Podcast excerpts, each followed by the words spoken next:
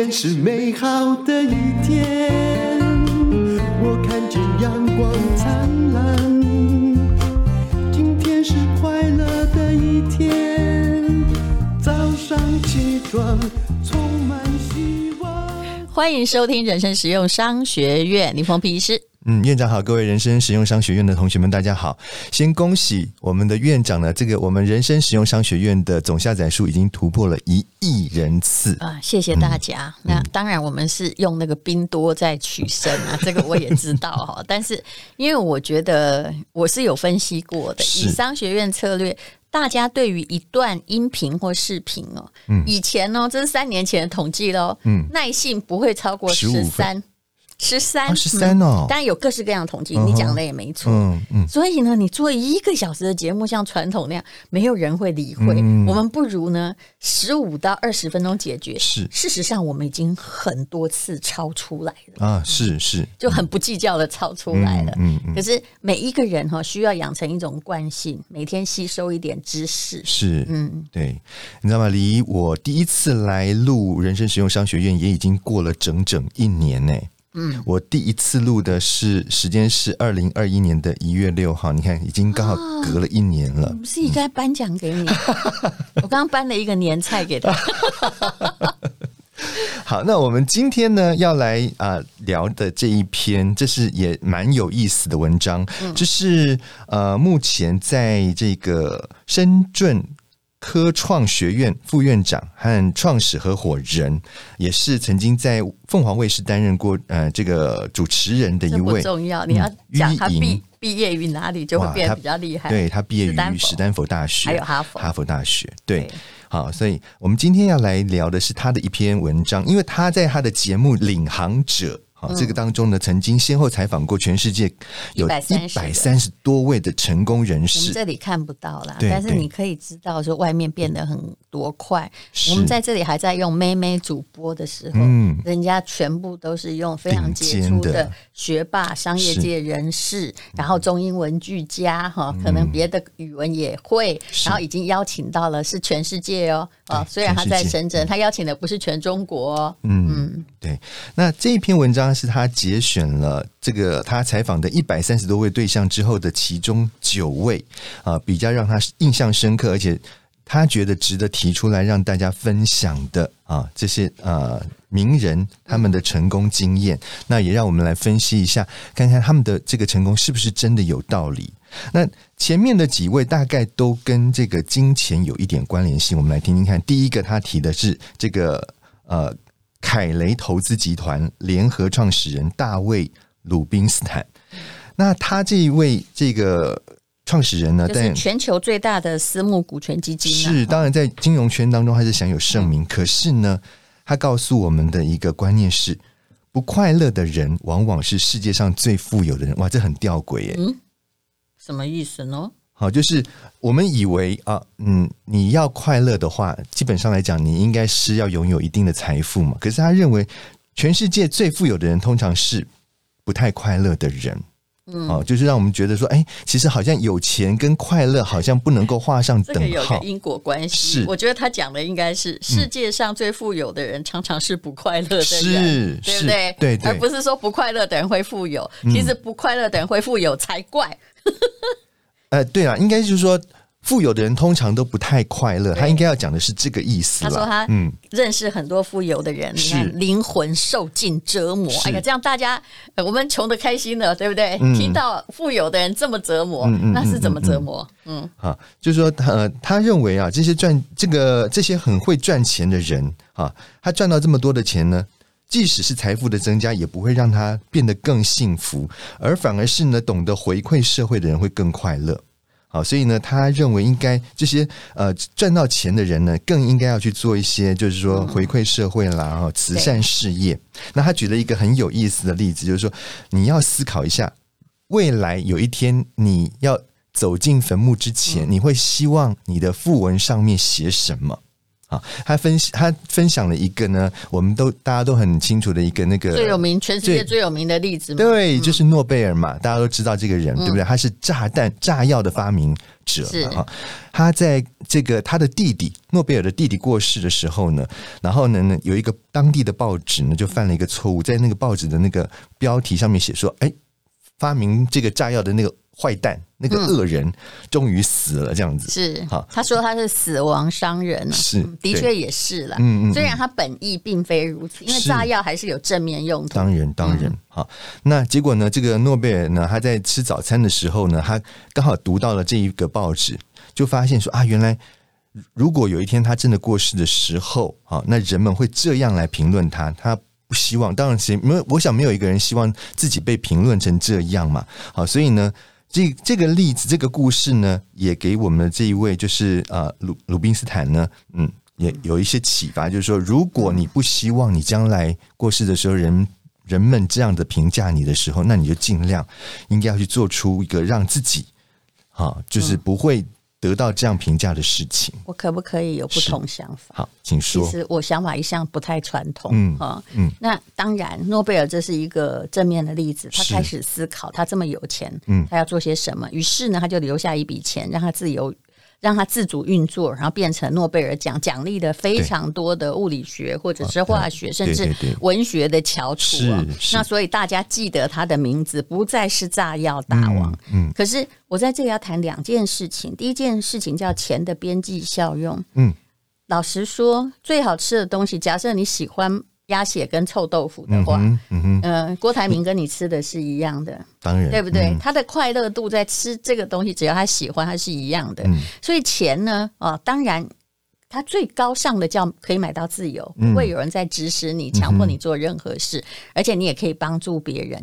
但其实每一个人用的边际效用是一样的，就是也有人统计过，假设你年薪超过两。两百多万的话，嗯嗯、但这你二十万可能就没有办法哈。嗯、你边际效用还在一种饥渴的状态。如果你年薪好像那个美国人做过，就是你大概如果是超过呢，年薪超过十万美金，嗯、你过的日子就不会有太大的不同。嗯，你顶多车开好一点，嗯、但有些人并没有真的一定要开好车啊。嗯、那你吃的东西可能还是美国的汉堡跟麦当劳、嗯、啊。那就算无论如何，这些你这个某一个规定的。就是差不多一个高额的年薪就负担得起，嗯、但是人喜欢赚再多再多的东西，可能没有边际效用。如果你不做点好事，或让自己有其他成就感的话，这些钱会反过来来害你。嗯、我想这我们也看到很多例子，嗯、比如说华尔街之狼。那第二件事是说，其实鲁宾斯坦讲的还是一个传统概念。被老好人探听，嗯，就是他希望有人探听。嗯、可是其实我觉得新时代的想法是，我觉得形象是不能自己塑造的。嗯哼，今天诺贝尔他当然做了一件好事，他的名字就变成诺贝尔奖，嗯，千古流芳了。嗯，你真的要在乎你副文上写什么吗？我可以告诉你，那是你无法控制的事情。嗯，那。其实做到哈自己开心、心安理得就好。否则人呐、啊，如果依照传统概念一直在顾虑说：“哎呦，你会怎么看我？你要怎么样？”嗯嗯嗯、我可以跟你讲，人类世界没有进步，这是我的思考。嗯嗯嗯嗯。所以就是说，可能。不要太在乎世人的眼光，当然也不能说做做出一些这个离经叛道的事情来了。大部分人都不必想到极端的那种恶劣的历史。嗯、我们这里常常以前就是这样啊，就是呃投资自己啊，哈，然后这个呃享受人生啊，大家就想到哎呀，你一定会去吸毒啊，穷奢极侈。嗯嗯、其实我觉得应该不要去考虑这种太。例外的例子，就是事实上，大部分人都是在理性运作中，嗯、对不对？嗯。但是又最好你不要受制于每个人的眼光。很多事如果没有妨害到别人，而又是你的人生目标，就很 OK。比如说，你有一天你高兴，我就不要当医生了，怎样？嗯、我去当旅行家。我觉得你真的不需要在乎。訃闻上写什么？搞不好你没有訃闻。嗯，对呀、啊，未来的世界可能对呀、啊，訃闻可能不是一件必要的东西了。尤其疫情的时间，没有訃闻、啊，对呀、啊，是一件我觉得这是对人的很大的一个考验。嗯、也就是说，所有的养生送死哈，在这个疫情之中，已经有了脱胎换骨的某种形态转变。对对对，嗯，好，他都。我我婆婆说的嘛，保边几秒的休息啊，啊，对啊，对，所以这段时间不能死。啊、但其实我我的意思是说，万一你真的不健康又挂点了，请问有没有附文别人关心吗？真的，真的，这个这个时代，尤其是在现在这个疫情的阶段，有很多人就是过世就过世了，你根本就无从去对考虑真的得疫情。过世了，你是被烧掉之后，对大家连最后一面都看不到，都看不到。什么最重要？其实不是訃闻呢，是你的身体健康。嗯啊、对对对，当然。嗯，好，那我们再看他提出来第二个让他觉得印象深刻的采访对象，就是呃，这个高盛集团的前主席跟总裁，也是美国的前财政部长哦，嗯嗯、叫做亨利·保尔森。好，那当然这些这个这些头衔呢、啊，包括高盛的这个。主席，好，还有这个财政部长，为他的这个呃人生带来很大的财富，嗯，但是呢，他没有因此而改变他自己跟家人的生活方式。我觉得这个很难，这个不容易。哇，有钱真正有定力的人都这么做到。你看巴菲特先生，嗯，查理芒格都一样，嗯哼哼哼。但是他这边他讲到，就是说他到现在哦，都还住在一九七四年。是透过借钱的方式，在他的父母家旁边自己亲手盖的一个小房子。我想这个真的很难吧？不会啊，人家喜欢啊。对了，我二十年也都住在这老公寓里。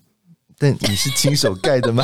我想请问，亲手盖的，你如果给我那个有土地，有土地我也会亲手盖啊。问题是现在没买不起那个土地。我觉得那个亲手盖的状况是说，他喜欢那个他习惯的环境，是他要跟他父母住在一起嘛？他觉得在那儿幸福。那就算我住贫民窟也幸福的话，你奈我何？对，根本不要在乎个外面的观感，对不对？嗯嗯。没有，我想这他讲的这个例子就是说，呃，去形容他虽然是这个大家看得到的这个这个财富的拥有者，但是呢，他不会因为拥有这些财富而改变太多他的生活方式了。你看，他说。呃，即使这个他们这么有钱，他也从来不带孩子去过那种所谓的奢华的旅游。对，啊，只带他们去旅旅那个露营，嗯、享受在大自然里面的美好时光，我觉得这很棒啊。所以这个疫情让很多人完成这个梦想。你看，这疫情后来最发达的一种旅行叫做露营。嗯。嗯我记得那个谁佑胜嘛，对不对？欸、他也是就带着他们全家也是这样子到处去啊。他有一个那个露营车，也是到处去。我觉得这个很棒哎、欸，这样的想法很棒。问，这个问题在于他孩子还小，嗯啊，对啊。那、嗯、开始读书之后，可能就比较难了。你的游牧生活就比较难。对对对，嗯。好，所以呢，他说这个人生唯一真实而且持久的快乐是来自于。努力工作，并且呢，啊，完成自己设定可以为世界带来改变的目标。这当然听起来是蛮高尚的情操了。可以把后面划掉啊。嗯，就持久的快乐是来自于努力去完成自己设定的目标。对对对对，对。就我也很怕那些一刚开始就是 I want to change the world 这样的人。嗯、当然有这样的目标是好的啦，但是但常没有步骤啊。哦，对了，嗯，恶魔党也都这样讲。你没发现吗？嗯，好，那再看他的第三个，他认为哎，值得分享的例子就是香港恒隆集团的董事长陈启宗啊，嗯、这个也是一个有钱人呐、啊，但是他们家的传统是什么呢？是钱不留给后代子孙。这个人他身兼了十数个职务，啊，身体力行的实践者钱更重要的用途是拿来捐做公益事业，回馈社会。哦，这真的不是很容易。对了，恒隆集恒隆集团也是个很大的集团。嗯、是，其实这标题叫做“不要穷的只剩下钱”，我怎么觉得这几个字在台湾人觉得好熟？嗯嗯，对呀、啊。他说：“现在呃，这个其实呃，说到中现在的中国人了，已经穷到一定的地步，就是什么都没了，只剩下钱啊。嗯、就是说，你可能赚的是很多钱，没有错，但是呢，你会发觉你好像。”真正的这个精神生活也非常的空虚，就只有那个钱带带给你的一些物质生活而已。是，不过陈启宗还是有很多东西的。嗯，他他说他从小没有想过，因为他爸爸就很富有嘛，可能阿公也很富有，嗯、就没有想到要从他那里拿到钱。然后，二零一四年，他们家族基金会跟哈佛大学捐款，捐了多少呢？三点五亿美元呢？对，吓死！是他爸爸的决定，大家都不能反对。但是你也可以知道，他们全家应该都是哈佛大学毕业的。嗯嗯，所以他有别的东西。嗯，但是你也不要小看财富。嗯，因为啊，财富有时候哦，我问你哦，一个二代，嗯，如果爸爸从小就带着他去交际，或者是。呃，在生意场上打交道，他要创业，就算步入一个新的事业比较容易，还是你啥都没有？当然是有背景的容易的多了啊。对，我说的就是说，很多的影响力并不只是来自于钱，还有人脉耶。对，但是请问某些人脉怎么来的？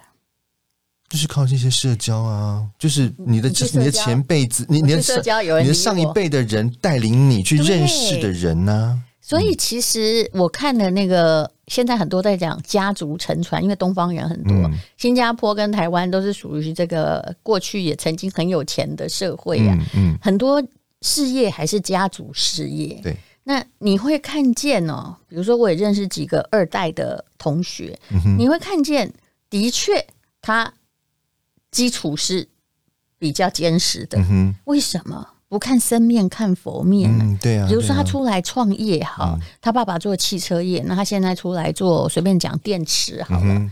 哎，请问你觉得，人家还是会卖他爸爸的面子啊？那如果我们现在要创电池？嗯，我们比马斯克还困难。其实马斯克很困难，嗯，他没背景，嗯，完全是个聪明人，是对不对？嗯。但是如果他是个二代，但是他之前有创业成功的基础，所以大家信任他，那些也是他的底子，嗯。不然如果你什么都没有，那对不起，你还真的必须要靠你的聪明跟你的技术能力啊。所以是不是说，现在这个时代要白手起家的可能性就更低了？不不不，有另外一条一条路。你看网络上很多白手起家，嗯、比如说那个有人在我的脸书上提起，你要不要请丢丢妹来上人生实用商学院？我说，嗯，人家这么忙，应该不会来。嗯、我真的蛮钦佩他的，因为你知道有一位这个某集团执行长，我不知道数字对不对？他说他卖东西一年可以卖到二十亿台币。嗯、当然不好意思，可能。不一定是真的，可是我也知道他影响力非常惊人。嗯，你也讲了，我就想到我们之前提的那个维亚，他也是白手起家，嗯，是不是？维亚也是啊，你不管他哪一国的，反正这些你去看成功的人，不管他在哪一方面成功，他一定有一些能力，嗯，别人所无，嗯嗯。当然，就是说，如果有背景的加持，会更容易啦，应该这样说。那你如果背景的话，那有朋友的加持，或者是哦。伯乐，就背后有一个人，他发现你很厉害，嗯，他赏识你，嗯嗯嗯，比如说他可能某些网红可能出自于某个集团，嗯，但是当然呢，一半哈那个背景还是有的，啊，比较容易，是，但是说真的，还等于是白手起家，嗯，还是靠自己，但是你到底说谁可以那么厉害，谁可以那么红？我说真的，你用这个一般的。元素超难判断，嗯，不是说哦长怎样就会怎样，嗯嗯，或者是很会讲话就会红，其实都不是，嗯，妙了，对不对？对对对，嗯，所以提到白手起家，我们马上来看这个第四个他要提的例子，就是诶，我们都很熟悉的红海好集团的这个创办人郭台铭先生，他就是一个白手起家的例子啊，到现在他可以坐拥这个百亿美金的资产，好。这么多年来，他到现在都常常还是，就是到工厂的时候呢，他就是就是可能跟着这个大家一起在里面呢，就吃便当这样子。是啊，然后睡在那个富士康的几个桌子叠起来的床上，哎，就这样睡，哎，嗯嗯，而且到这个年纪他还嗯超硬朗。对，有一位曾经接过受过我访问，他当过红海的发言人，他说他有一次跟郭董嗯出去。呃，搭飞机到欧洲去，还是反正已经都过了换日线了。嗯，然后不是大家都昏昏欲睡，因为有时差嘛。嗯，他说早上六点，郭董把大家叫到饭店的中庭，说现在做早餐，做操早操。一定要晒到太阳，晒到太阳，你的褪黑激素就会不见。来，一二三，可以可见得，就是说，这是过人之处。对对对对对，他一定是从很早的时候就开始啊、呃，就是养成这样的一个习惯嘛。是的，对不对？好，就是锻炼自己，不断的每天这样子重复重复锻炼自己，所以呢，他到了现在才有办法有这样子一个过人的体力、啊。所以他热爱工作嘛，你当然可以说，嗯、我觉得有一句话哦。就是很多人很习惯讲哦，也有人会这样问我说：“你到底为什么还要这样工作啊？去退休不就很好吗？”嗯，哎，你去对郭董讲啊，哦、对不对？他打死都不会这样做，因为他他说过，他只要。休息过年休息三天，他就会开始生病。嗯，对，哎、欸，有劳碌命的人真的没有办法休息，你知道吗？人生不是为了要，如果每天哈遇到一些人说啊，你那也不爱退休，嗯，啊，你奈还被他占你占你波言，其实这些人脑袋里已经有一个想法，那个想法就是说，工作就是为了钱。那不好意思，你想的太浅薄了，嗯，你知道吗？不是每一个人的愿望都是含饴弄孙，嗯，何况我们孩子很小，真的孙都不知道跑哪去。就是每一个人有他喜欢的工作，是用这样热爱，不是很好嘛？对，对对。好，我们这集呢，我们决定不要超过大家厌烦度，讲到这里，嗯、我们明天继续。好，嗯。敢的一天，没有什么能够将我为难。今天是轻松的一天，因为今天又可以，今天又可以好好吃个饭。